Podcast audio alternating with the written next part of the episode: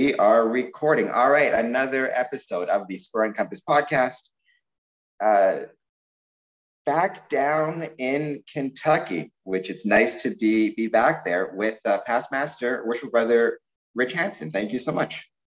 It's a pleasure to be here, brother Cameron. It's an honor to be on your podcast, and I look forward to the conversation. So I got your information through a mutual uh, friend and brother of ours, uh, Dan Kemble who I interviewed a little while ago, and he got in touch with me and he sent me your work, which we'll discuss, because um, he believed that you would be a, a good guest to have on the show. And, and looking at your work on anxiety and Freemasonry, uh, I was very happy you sent it, and I agree completely. It's very, uh, I think it's going to be a great topic. So I do appreciate you taking the time to to talk about it. Absolutely, it's once again my honor. Um, I've been in mental health for for some number of years now, and I've seen a lot of a lot of things come and go with anxiety. So me and brother Dan had hooked up through some educational pieces in Kentucky. He's one of the finest men I know, and he's always trying to help promote younger brothers throughout the craft. He's he's been quite a mentor. Before we talk about um, your work in particular, uh, one thing I really like about about yourself and your work uh, um, and Freemasonry is, you know, the, the fact that you've managed to combine your professional life and professional qualifications and then apply those to the craft. Uh, I think that's an important thing. I think uh, oftentimes people have a lot of skills and, and abilities that they come into Freemasonry with, but far too often we don't take advantage of them or we don't apply those skills to the craft as much as we could. But you really you mentioned it in your in your work anxiety and freemasonry you know you've taken your your professional qualifications your professional life and use them to think about problems facing the craft and how to overcome them. Yeah yeah it's always been a, a very important thing to me. When when i got into counseling you know what I find is most people who the, they, they get into the, the, psychological world usually are trying to find themselves out. So it's kind of always been a journey throughout my career. And, and I've always been able to, anything that I am involved in, I try to pick it apart and apply my, my work to it because it's very important for me to figure I'm a why guy. And anything that I do, I ask why, why, why. And of course, you know as well as I do when you're in Freemasonry that there's a lot of whys that can be asked. And I have loved to to apply not only the working tools, but my other set of skills that have uh, arise from from my job. So let's talk about anxiety and Freemasonry, which you published January 2001. Um, I guess a lot of, of Masons um, they wouldn't necessarily connect anxiety and Freemasonry in a uh, like clinical sense. They may recognize and understand, like you know, I, I get nervous before I have to do this part or before this. But the idea of actually anxiety in a quote unquote therapeutic sense and then applying tools to deal with that anxiety um, I don't know if that's a connection a lot of Masons would make. Certainly, it's, it's not one I ever thought about, but you you really do lay out in the work why it's so important that we as Freemasons consider anxiety, especially in our candidates and our new Masons, and consider ways to reduce that anxiety um, to create a more enjoyable lodge experience. Mm-hmm, absolutely. What I was finding within myself first, it's kind of what it had me going down this path was that every time I would go to lodge, I, I would get nervous. And it is the basic nervousness was kind of the premise of the paper, but I, I wanted to dive a little deeper because I asked myself, why am I getting nervous? You know, because I see other brothers who they don't seem to get so nervous and everybody's wired different. Of course, when you're dealing with human behavior, you know, everybody's just a little bit different, but I knew that I was having an issue with it. And I kind of dove into that a little bit because when I would get to the ritual, uh, I'm not a ritualist. Uh, I'm more of an education guy. I love education. That's why me and Dan Kemble and Tom Nitschke, that's why we all connected. But every time I would stand up in lodge to do something, I would automatically get this response. And I knew that I was capable. I was sitting at home and I could I could quote things and remember things, no problem, you know. But I always knew that this this nervousness was a little bit above what I have experienced in the past, and it was it was kind of taking over. So that's when I kind of decided to sit down, pick it apart, kind of study a little bit, and kind of apply once again, you know, the, the diagnostic statistical manual that I use and kind of look at seeing if that was kind of what I was feeling. And, and lo and behold, there was, there was, there was a lot of things there that coincided with each other. What is the um, so so anxiety? Uh, there's the anxiety as a negative um, connotation. Mm-hmm. Uh, certainly. Um, but is there also a a way to to have a positive relationship to if not anxiety then nervousness or or those feelings can, can they be utilized in a way that encourages um, encourages you know dedication and work and then a feeling of accomplishment when you succeed uh, is it a matter of you know eliminating the anxiety or is it a matter of of controlling and using it in a, a proper way? I think it's it's a little bit of both. I don't know that we ever eliminate. I think that would be my ultimate goal.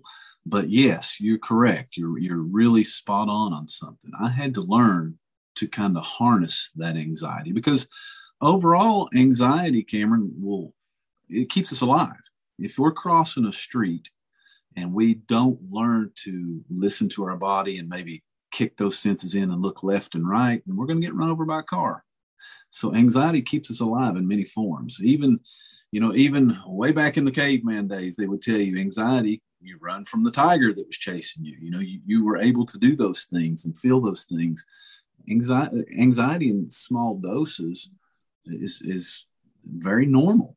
it, it is part of life. But what I have found is that I've had to address the fact that once again, mine was a little bit above. I couldn't seem to get it to calm down. So I had to dive into some ways, some coping techniques, some problem solving skills. And I called that, I call that walking through the veil because when I don't walk through the veil of my anxiety, it gets worse. It seems like I, I'm avoidant. I get more nervous because then you got to go back and really kind of face double of what you, you know, the fear that you you kind of let win last time. So I've learned to kind of, like you said, just face it, walk through it, feel it, learn that it's okay. I think there's some perfectionism there that I deal with with some some anxiety issues that cause that. I like to be perfect. I don't like to be embarrassed. I like to be structured. My personality plays a lot into that. So, yeah, I think I've, I've been able to take the anxiety that we talk about and kind of turn it into something good.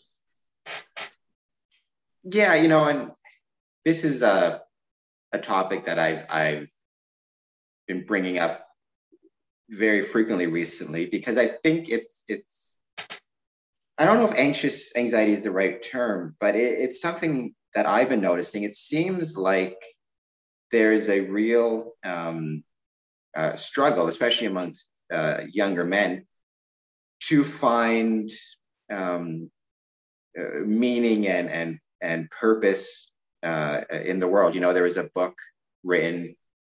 I can't remember the author's name now. Uh, the Crisis of Comfort. Um, very recently, the argument being that that our lives become comfortable to the point that we have a difficult time finding a meaning or purpose in them. And you get the guys like uh, you know, Jocko Willink and, and David Goggins, all of these type of people who they seem to be emphasizing um, uh, uh, struggle and challenge as as being um, you know the most important thing. And you know, I brought this up a few times to my guests. You know, the question is, should Freemasonry be you know, everybody would would most people would say Freemasonry should be an enjoyable experience, but it seems to me more and more that what we're seeing is other people when they are quote unquote marketing promoting themselves, their, their organization or their program, they're not emphasizing enjoyment. They're emphasizing struggle and then success from that struggle. So I guess the, you know, in terms of you know, for Freemasonry, how does how would we go about reducing anxiety, but maintaining a message of of struggle and perseverance and and overcoming? Because you know, we brought up ritual. You know, for some people, you know, myself included, right? It, can be very challenging to learn a ritual uh, and very anxiety inducing, but then it can be very rewarding um, when you uh, perform it in lodge. Um, so I guess how do we like? Where's the balance between anxiety uh, and enjoyment and struggle and success and all those different factors? I think it's a hard balance to to play out, but I'm with you. I think you know uh, Freemasonry when when it was proposed to me, it was almost like a, in a mysterious manner. It provoked me, you know, it piqued my interest. I didn't know what it was. So I never I never really seen it as the social aspect, the fraternal aspect of everybody just going and having fun. So I, I took it, I tried to take it really serious. And I, and I knew, you know, when I stepped into lodge that there was a lot of solemnity, a lot of solemn stuff going on in most lodges. And, and I, and I, I come from a, I guess, um, come from a, a pretty deep Christian background so a lot of what I was hearing there was familiar in other ways, like I used to study the Bible, things of that nature.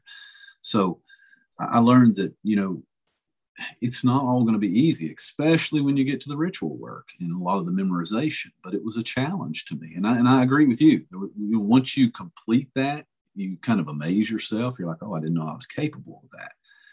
Finding the balance in that to me is is is difficult. It's plain to me, but it doesn't it doesn't mean that my way is the only way. Because what I see in Lodge today is in in in the states anyway, and, and I can only speak for the ones that I've been to.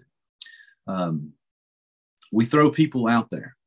There's no real uh, practice. I, it reminds me of going to a Broadway play, and I use this example a lot it would be going to a Broadway play that was never practiced, never never performed before, just throwing you on stage. And, and we mistake that. It's not really what I would call Broadway. It's what I would call improv. You know, improv's throwing a man up there just right out of the blue, making him perform something he's not really even sure what he's doing. Most of men probably don't even know what it means to be doing that. So we don't get a lot of education on that side. We don't get a lot of practice and that throws people into some pretty chaotic things you know poor ritualists all kinds of things come from that yeah and you you know you point out um, i don't know the numbers off the top of my head for ontario but they are similar uh, you know in kentucky you know 50% 56% of masons who are initiated passed and raised you know never return. Um, and like the the other 44% who knows of that number how many are returning on a, a, sufficient basis to actually form a lodge versus you know your your christmas and easter masons type of, of thing? And yeah so you know you can never know how those percentages break down in terms of what percentage are um, you know wanted to join the illuminati and then found out that wasn't the case and left versus what percentage felt both anxious and not supported in their anxiety uh, by the lodge. But you know, it's hard not it's hard to argue that a certain percentage of these losses aren't coming from or uh, anxiety isn't a contributing factor for those losses. Yeah, I would agree. I, I think that you know my my paper that that I wrote states that it's just it's one theory of many that I have. You know, I was just seeing this in myself because when when I would come into lodge, I'm very much a preparer. I like to be prepared, and I, I'm a guy you have to give two three days notice because of the anxiety that I feel, and I like things to be you know well done. I didn't I don't like going up and being embarrassed. So what I was finding was, you know, I would come to lodge that night unprepared, not knowing, you know, if I didn't think I would be working anything.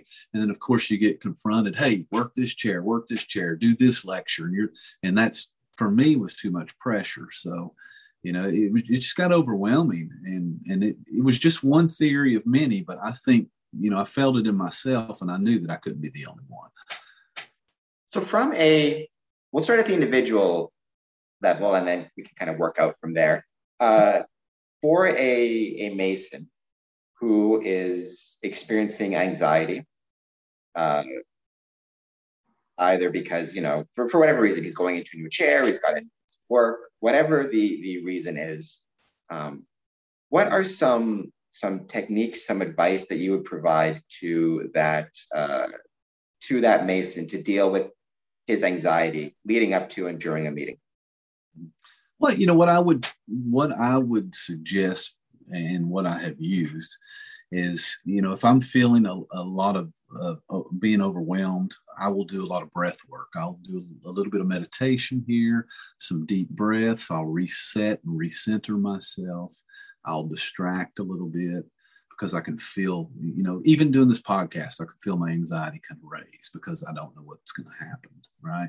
So, so I stay busy. But most of all, my number one technique that I wish lodges would use, and I try to use, is I try to be prepared. I try to have, and, and we know in this world that's a very difficult thing to do.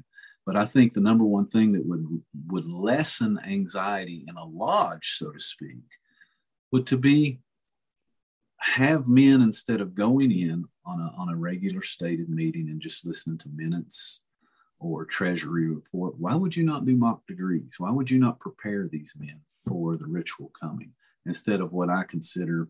And i mean this is debatable. I mean i know we we get to see each other we get to talk but but a lot of that time to me is wasted and i think instead of just having 15 20 30 minutes we can do mock degrees and get very prepared and skilled and, and master some of this stuff to where the next time we come in we're a little bit better and we're a little bit better and it gets better from there you know we become we come become masters of our craft uh, even um, I, I agree completely. Even going back to what you said, you know, the first part of your answer, uh, you know, you could use, and, and nowadays with Skype and with all these uh, different technologies, you know, you could use a lodge meeting, part of it to engage in some guided breathing techniques, some some Absolutely. meditation techniques. You know, bring in Randy Sanders, uh, bring yourself in. Mm-hmm. Uh, you know, that's a great thing to do in, in lodge is working on on one's breath. Yeah, absolutely. You hear Chuck Dunning talk about that a lot. Uh, Brother Chuck is is is fascinating to listen to. His, his book. He teaches you all those things. And Brother Randy Sanders and, and, Robert Johnson and Brother Brad Drew, they've all jumped on board with that program that they have. But yes, you know, contemplation, recentering yourself, learning meditative techniques to calm yourself, I mean, absolutely, that's perfect. And you could very well do that in the beginning of Lodge. You know, breathing is of, of all the so uh, I was in uh, uh, I, I'm still still involved with and involved with uh, Can Am Professional Wrestling School here in, in Windsor. And of, of all the lessons I've taken from my time in, in the school and training, you know, breathing is near the top of the list. And it's one of the ones that I brought with me back to Freemasonry. I remember, you know, in the middle of, you know, in in a whatever whatever it is that you're doing, you know, the ropes, uh, hundreds of push-ups, the coaches um, would always yell uh, when we were getting tired or blown up. Would always yell, "Breathe." That was the, and you don't realize that when you're stressed and when you're uh, nervous, how easy it is to stop breathing, which is anti, you know, it's anti, uh, you wouldn't think it because you would think when you're stressed, the body would want to breathe more, but it's so easy to stop breathing or breathe in these weird, irregular patterns. You know, you'd always hear, you know, breathe or breathe on purpose was, was another thing you get yelled at a lot. And then I brought that with me back to Lodge because I realized you would see guys, you know, uh, this is a wrestling term, but you'd see guys get blown up. You'd see them get tired after a long lecture. And I realized it's because they're not breathing for half of it. Um, and I always thought, you know, more emphasis on, on breath and being aware of your breathing and learning how to breathe while concentrating and while doing work. That would definitely, I think, go such a long way to reducing that anxiety. Absolutely. Um, uh, breathing is, I mean, that's where it's at. You know, if, if you can learn to master that, which is an endurance sport too, you know, learning to breathe, learning to sit still, learning to just listen to your body.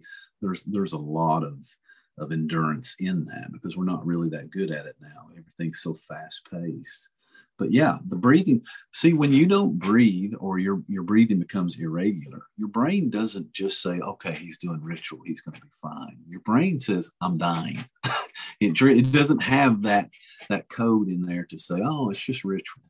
He, he says, "I'm dying," so we automatically our parasympathetic nervous system kicks into the fight, flight, or freeze, and a lot of people come out swinging a lot of people can freeze and a lot of people will run. And that was one of the main things that I was, I kept asking myself, why are good Masons not fighting for Masonry after all that they've been through?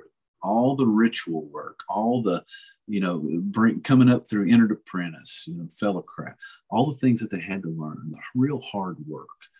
After they go through all of that, then all of a sudden they're disappearing. What you know why? And there's a, that's why a lot of the flight from that that um, diagram that I just gave you it just it sticks with me. And I often wondered is it just so much pressure on them that they just they get out of it they can't handle it? And and the breathing and learning how to control that body and learning how to control that fear and not run uh, it's it's it's powerful so we, we've touched on it a little bit but i do want to keep you know, if you think about it in terms of concentric circles, move to the next circle. So if from a individual Mason perspective, right, the, the importance of breath and the importance of being prepared to deal with uh, those feelings of anxiety and anxiousness.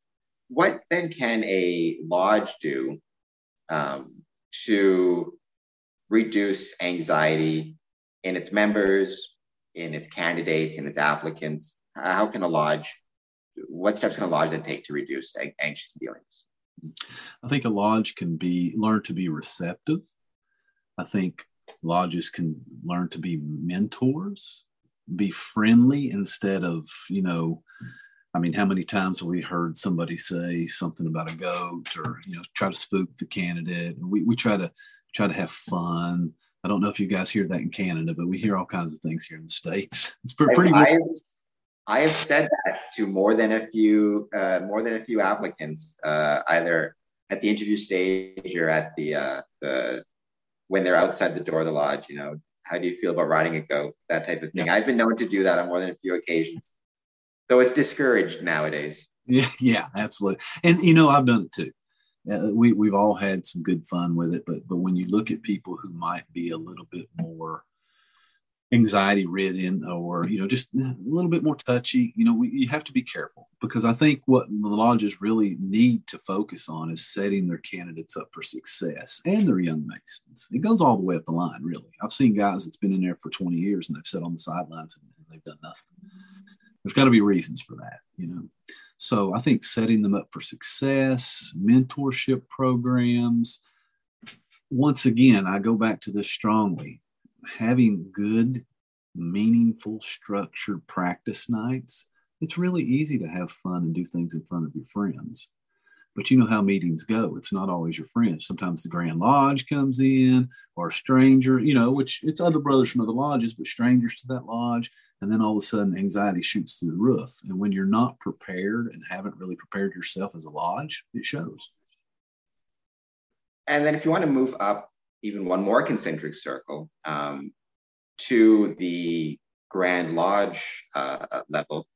What type of things do you think can be done at a Grand Lodge level to help reduce the anxiety, either of the, the lodges or the individual members within those lodges?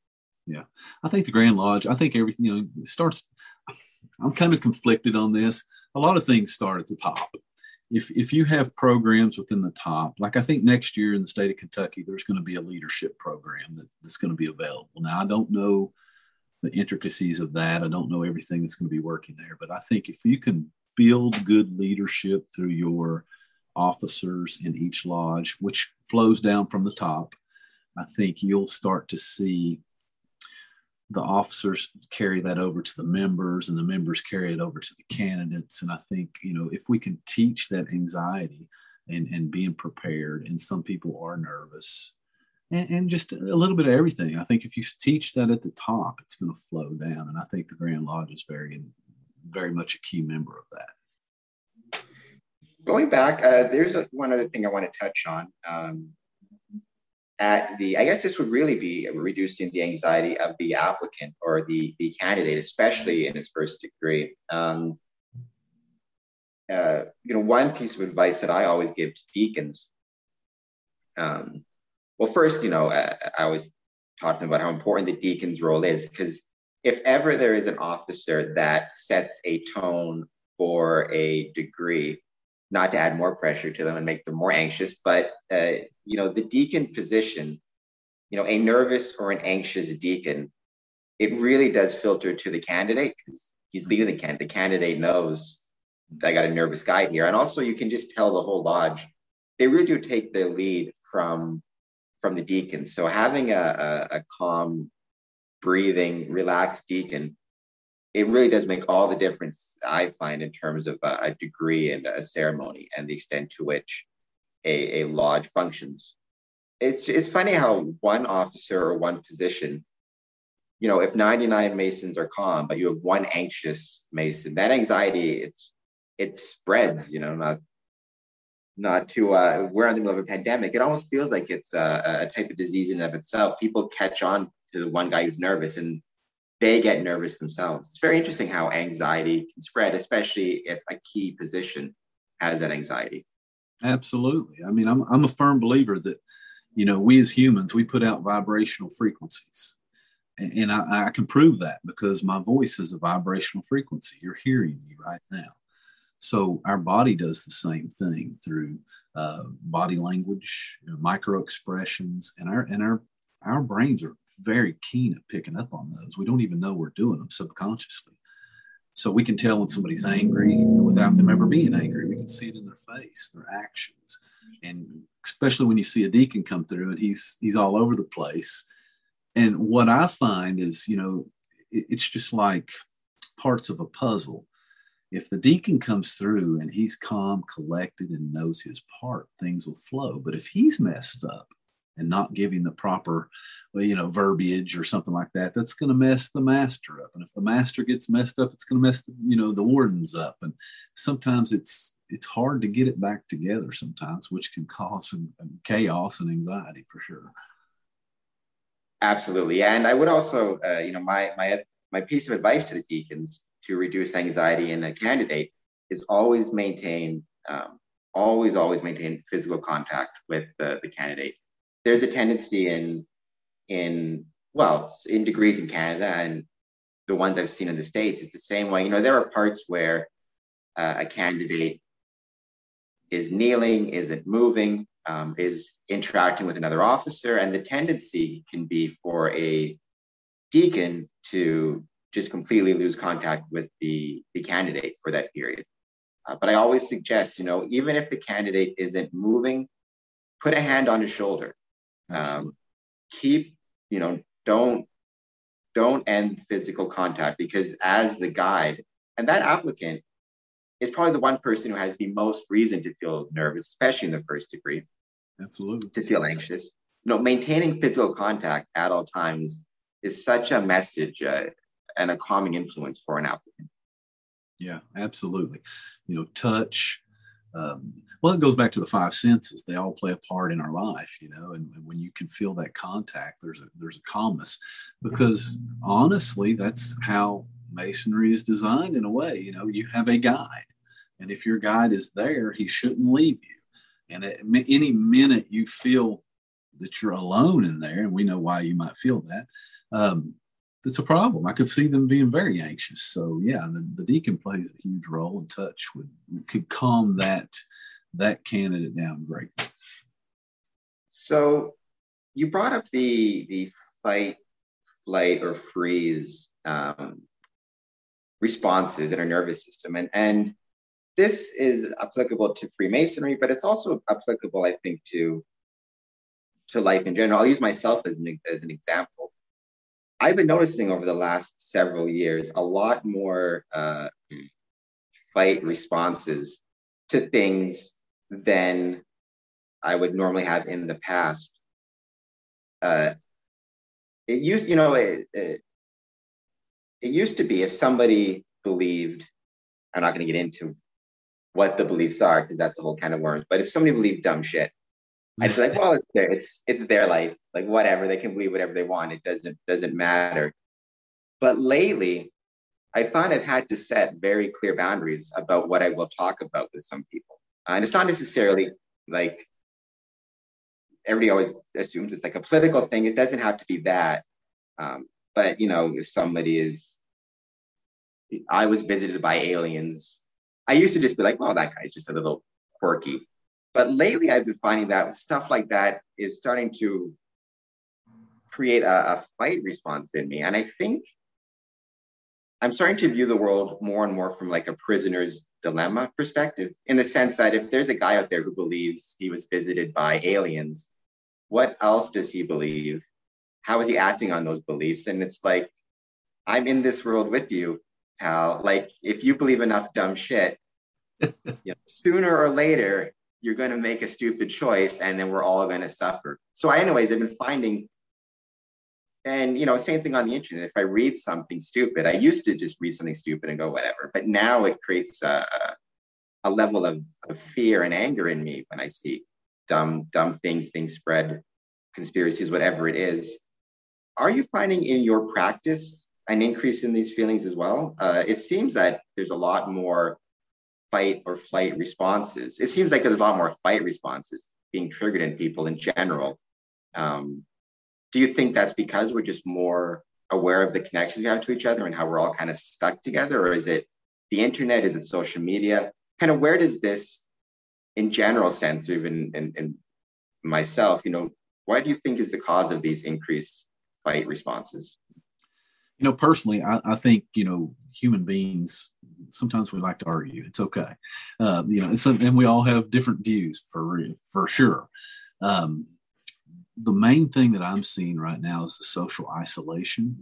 So as social isolation happened during COVID, what we did, and we were doing it anyway, but but it exponentially, I'm sure, grew is everybody went to social media because that was the only outlets we had, and we know that the numbers were already astronomical and the social media companies have come out and, and they, they've they've pretty much said you know that uh, they've dictated algorithms you know and and and if you know let's just say you're conservative you'll see conservative things. If you're liberal you'll see liberal things or whatever you're interested in. Social media is tracking you.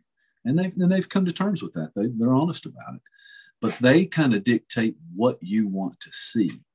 And even news media has said that you know negative sales. So if they can create a negative narrative, it sells sells magazines, it sells newspapers, it sells you know airtime, and good doesn't always sell. You know, uh, unicorns and rainbows really just aren't the hot topic at the moment. You know, wars and death is. So I think we're uh, bombarded by this stuff. We are seeing a lot of misinformation everybody's got an opinion, but nobody's got the degree to back it up or the science. Um, and you're seeing a lot of people who are are more like yourself. You probably have studied a little bit, and you're seeing all this misinformation, and it almost provokes a, a response where we have to debate that. It's a dangerous place to be, really.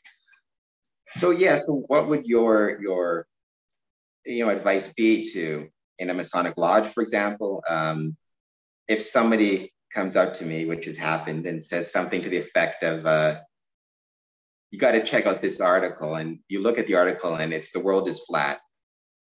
What is the proper way to deal with the desire to break your phone uh, on the ground when you see that particular story? Uh, is it just a matter of, you know, the, the approach I've taken, which is I'm just going to set boundaries. And if this person believes the earth is flat, I'm just not going to talk about the earth being flat.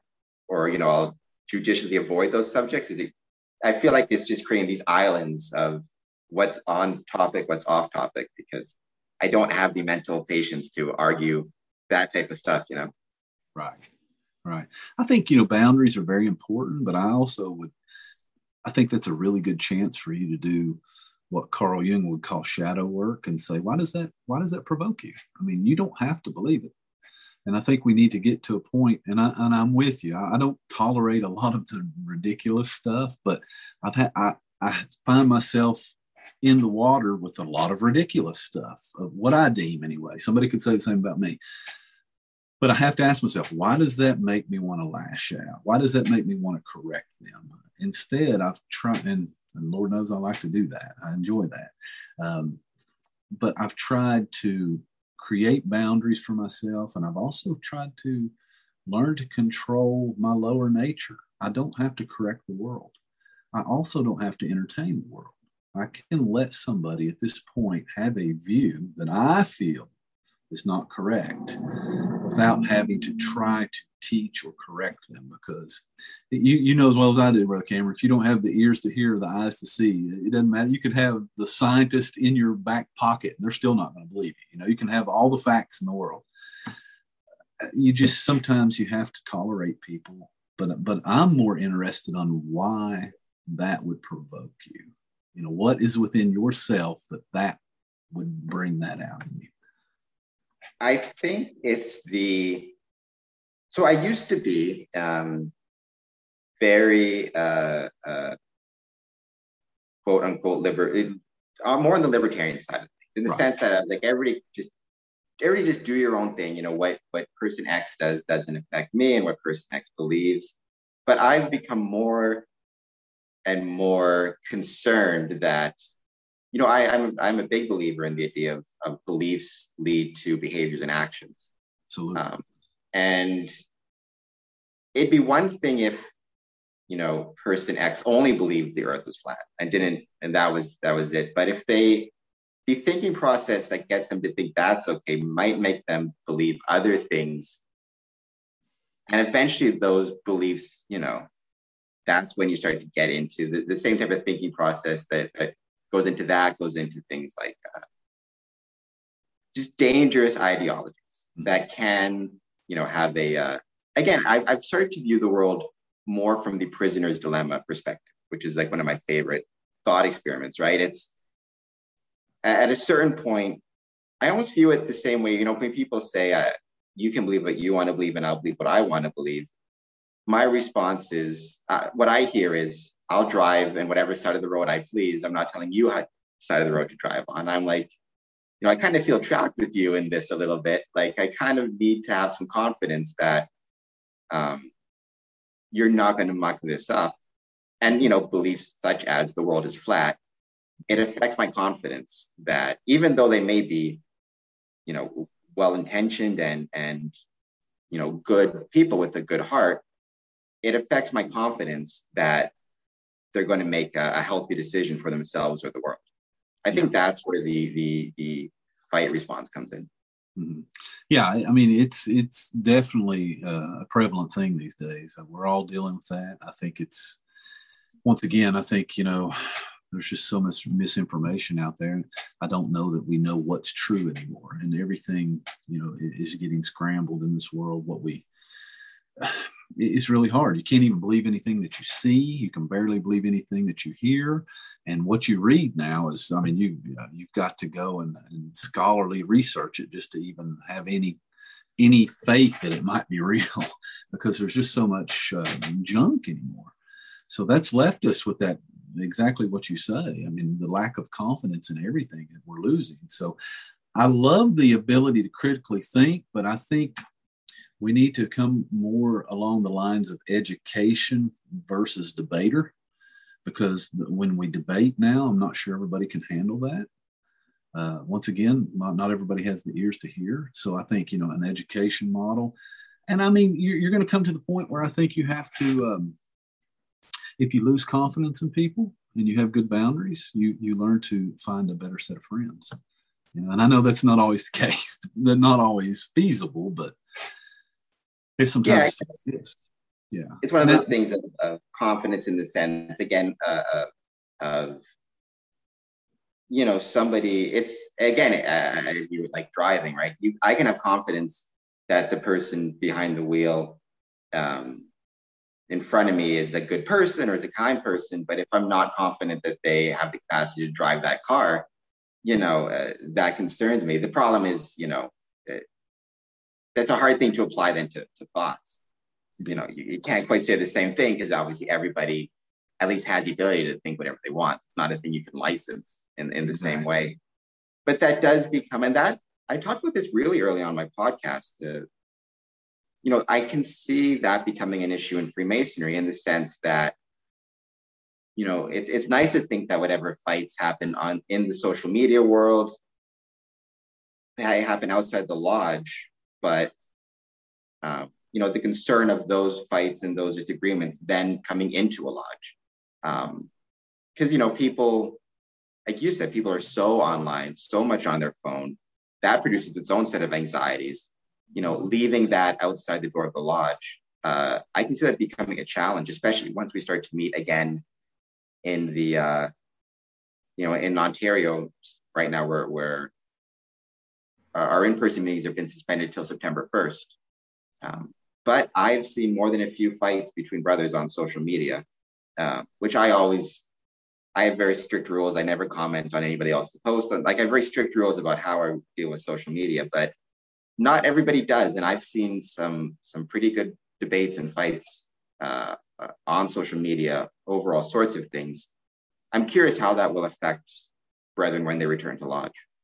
Yeah, I am too. It's like um, I see it all the time. I see a lot of, of well-respected brothers who are fighting. Uh, a lot of them that are even trying to stop the fighting. They recognize it, and we always hear the mention of brothers. Apply your working tools, brothers. You know, uh, subdue your passions you know keep, keep you just everything you see it all but what i find in most people due to the lack of self-work uh, self-reflection contemplation knowing thyself is that we have a really hard time seeing our own and you know i think masonry is a wonderful tool if it can be used and and really you know that's where once again the education piece that i feel so strongly about uh, that can teach us those things. But but you're seeing a, a high number of of Masons who, once they get under stress or they get angry, it almost appears as if they lose themselves and they're not applying those tools. And I think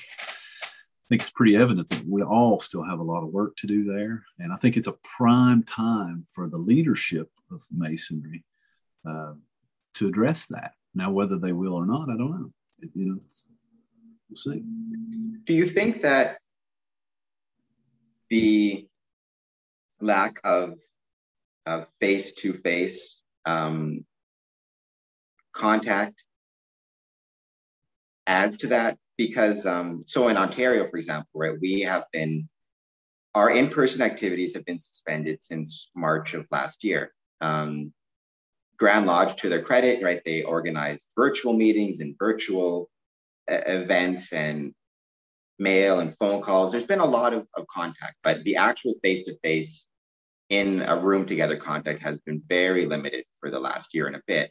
Um, and it, it strikes me that, you know, the, the less, it's obviously first, it's very easy to type something extremely negative about somebody. It's harder to say it to their, to their face, but also that takes you know even the concerns i talked about to the, the next level because even if i may have a lack of confidence in somebody in the sense of i think that they have believed things that could prove to be dangerous or hurtful i still maintain my confidence in them in the sense that i know that they're a good person they have a good heart right i, I believe that they are good people it's just there's there's a danger a danger there it seems like when you're in the virtual world though you even lose that level of confidence it's not just that you view this as dangerous, you view the person as bad or you view them in a negative light. It's harder to differentiate between a particular belief or beliefs and the person. Yeah, absolutely. Uh, everybody's braver online, and there's a lot of um, a lot of information that we've put about ourselves online that should never be there. Thoughts, emotions, feelings. People um, it's almost like their inhibitions get dropped when they're behind the computer screen. I found I've, I've, done it myself. I've typed big paragraphs and then thank God maturity would kick in or some kind of wisdom or something I would like to think. sometimes it's my wife saying, "Don't do that," you know, and I'll back up and erase it because we get so emotionally charged. There's, there's, you know, everything through. I mean, you know, the United States elections, the world government, everything got exposed here through. We, we almost. You, you talked about the divide earlier. Everybody got divided. We seen who was conservative and who was liberal quick, and everybody went and jumped on their islands. And we hate each other now and and you can see that that's that's a huge problem now and i think the isolation has made that worse uh, the ability to just be on social media and not have that face-to-face contact is has made that worse. Because what i find i used to travel the united states and do some work.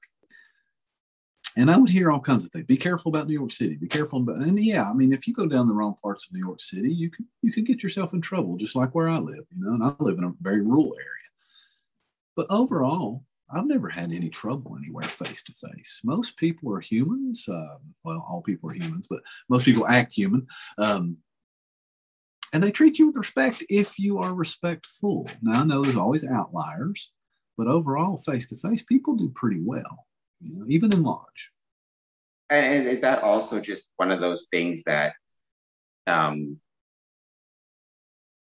whether it's it's 100% true or, or whatever the percentages are, it just it makes sense. That's one of those things that it your life will be be better and you'll have a better time with it if you just act as though that is the case. Like it doesn't, you know, Joe Rogan um, had a great quote. What was he said? He said, you know, uh, uh, if you're even if you're right, nobody wants to hang out with a pessimist. He said, like, if the world ends and you're like, I told you so, bro, like, no one wants to hang out with you. It makes more sense to be it's better to be optimistic and wrong than pessimistic and right because at least the optimistic person will will you know maintain a support system and have people around him and, and will get through it better in this world.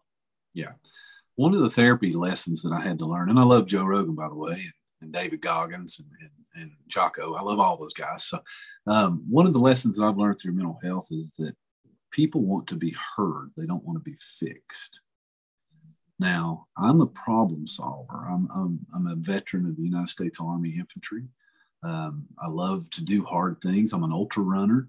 Uh, so I, so I, there's a lot of problems to solve in those things. And when I see problems in people, I'm the first to say, hey, let me help you fix this. And I learned that people don't want to hear that. What they want to, to hear is they want, they want to be heard, their opinions, their, their views, their voices and, and it goes back to you saying, you know, a lot of that is not how you believe.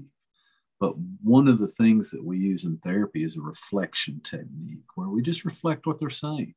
And most of the time, when you do that, it's all people want, you know? And it's really so sometimes when we, we get on that, we, we hear the problems because it's a problem to us. It may not be a problem to them. And we want to fix things in people. And humans are finicky creatures. So you know, just hearing Can them. talk more about that because that might be a really I can see that as being um, a value to a well anybody in lodge, but certainly a worshipful master or anybody who's a, a leader in in lodge when they're dealing with either an individual masons struggling or a dispute in lodge between two brothers that that technique of mirroring and and of not trying to quote unquote fix the problem, but just listen to the the problem and try to be a, a sympathetic uh, uh, ear for whatever it is that's going on. Yeah, it's a, it's a it's a leadership quality that we all desire. You know, being able to sit back and reflect or mirror. Um, uh, Dale Carnegie would, you know, he he talks in his book "How to Win Friends and Influence People." It's still one of the best reads I've ever read in my life, and, and it's just he says that the sweetest word in anyone's vocabulary is their own name.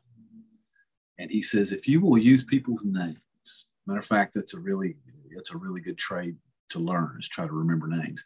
If you will learn their names and just learn to hear them and learn to almost reframe, once you hear them, if you reframe the problem and let them fix it, 99.9% of the time, the problem can be fixed. But if you go in as a leader and you start to just demand or you know every the anger is going to ramp up anxiety is going to ramp up uh, feelings emotions are going to be all over the place and it's just going to be a mess. That that listening reflecting um, it, it's powerful. It's powerful. And and if you can master that your leadership will probably go unmatched. People will follow you to the ends of the earth because they feel that you're you're on their side. Does that make sense? Yeah, yeah, no, uh, it's something I struggle with uh, in leadership roles, but I think it's it, it definitely sounds correct to me. Is that the the you know it's instead of saying like you're wrong or you're stupid, saying you know trying to figure out um, you know if you start with the assumption that uh, assumption that the person is a good person and, and means well, then you can mirror and figure out okay where is whatever the problem is coming from in a, in a more, you know, in a way that's based on kind of listening and empathy as opposed to a desire to, as you said, a desire to fix versus a desire right. to just listen and understand. Yeah, yeah. Uh, Dale Carnegie, uh, once again, you know, you said that. I, am very much like a "you're wrong and you're stupid" kind of guy. You know, I don't, I don't like call people stupid, but if you're wrong, my personality, I'm very blunt, and I'll be like, ah, I don't think that's correct. And I learned that, you know, I, I drive a lot of people away like that because I'm too blunt for them. He, Dale Carnegie would say it would be better to approach that individual and say, Hey, I don't really understand that. I really want to understand your point of view. Could you tell me more about that? And then when they do that, you can say, well, you know, you can kind of plug in, oh, well, would, if we did this, you know, would this work? Do you think this, it, it's much easier. Well, I mean, it's a little bit harder, but once you learn the skill, it's much easier to do that than look at them and say, no, you're wrong because this is not going to work. You know, you, that divide is there again.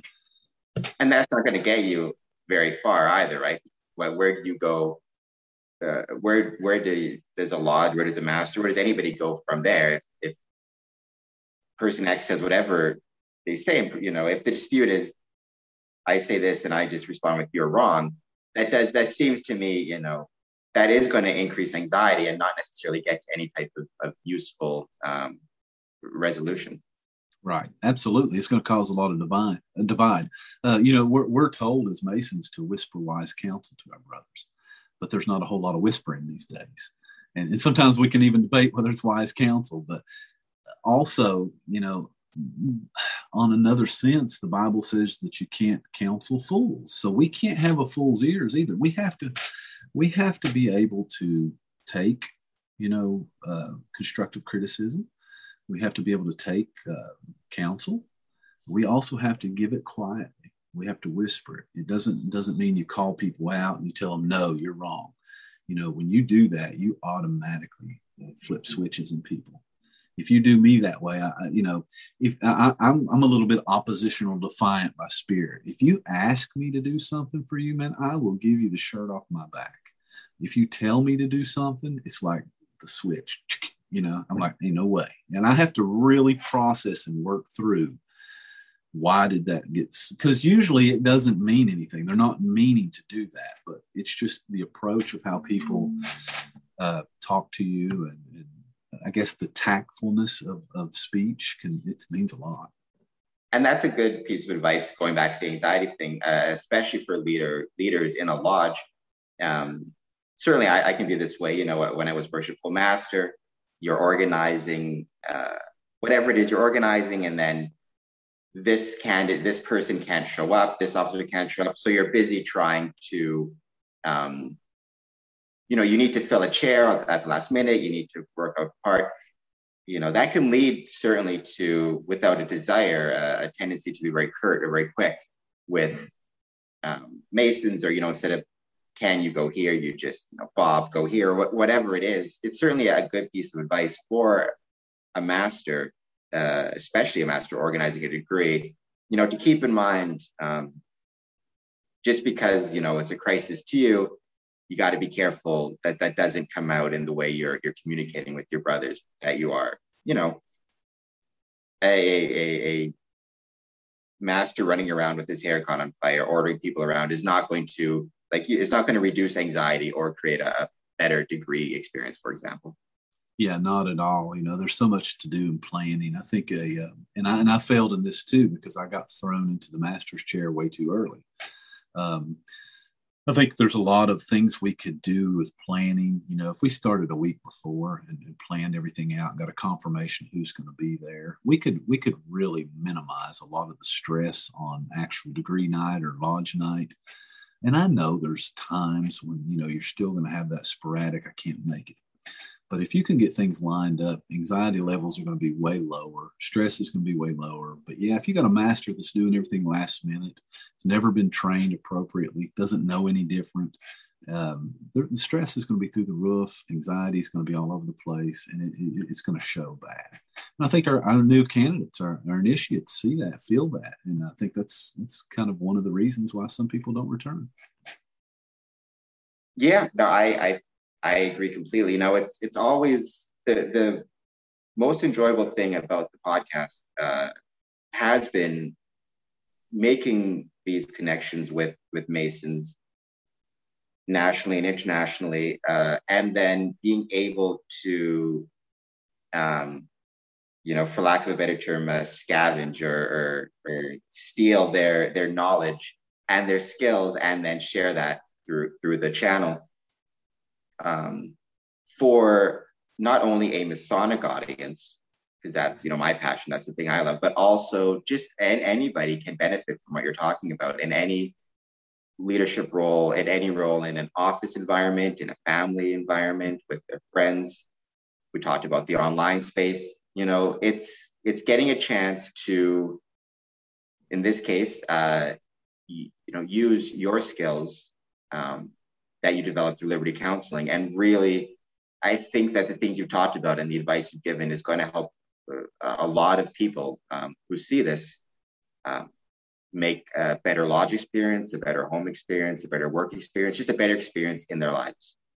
Yeah, I, I hope so. That that was the intent. You know, masonry's a, a, huge passion of mine, but so is mental health. So is people, and and so so is watching people come from a deficit and, and learn to overcome. And, and I hope, I hope, you know, this work and just talking about anxiety, I hope that can, can absolutely help people change the way they view things, change the way they approach people, and, and most of all, change the way they look at themselves, you know, know that they can overcome the, the fear and anxiety. That's, that's important to me. That is a great place, I think, to to end it because I think you're absolutely right, and and that's you know what you do and and what you wrote um, is a great example. It, it's a great it's a great lesson for people to take, which is you know it, it's okay to be nervous, it's okay to be anxious, it's okay to it's okay even to mess up. Um, because like you said you can overcome those things and really the the greatest success you'll have and the greatest feeling you'll have is in the process of overcoming those things and succeeding. Um, and that doesn't mean though and as you point out right that doesn't mean you purposely make it make it harder right? There are things that can be done at the individual lodge and grand lodge level to reduce that anxiety and help the process of overcoming. Yeah absolutely absolutely. I think you're 100% correct. It's um, things can definitely be done better. We can always work and strive to grow more and learn more and apply more. But I think the biggest lesson we need to take out of anything is just don't quit. Just don't quit. You know. I love that. Just don't quit. That's going. That's going to be the quote for this thing because yeah, people quit way too early um, before they find out uh, a lot of great things are around the corner. If anybody uh, wants to get in touch with you, uh, or Liberty Counseling, or take a look at your paper, Anxiety and Freemasonry. How do they do that? I think pretty sure Anxiety and Freemasonry is on the William O. Ware Lodge of Research webpage. Uh, Dan Kemble and, and Tom are, are they're, they're on top of that. They have a wonderful webpage, so it's posted there. William O. Ware Lodge of Research, I think.com, but it, it'd be easily found. If anybody wants to contact me, my email address is libertycounseling1 at yahoo.com. I would be more than willing to talk to anybody anytime about any of this. All right, I'll throw that um, email down in the description uh, for the video. And I never, I always forget to do this. Uh, like, comment, subscribe, Patreon, all that good stuff. Uh, support the podcast. Worshipful sir, thank you so much for the time and thank you so much for your work. It is an honor to be here. Pleasure. You're my first podcast, so I'm, I'm, I'm honored to do it. When Dan mentioned it, I was I was tickled to death. So thank you again.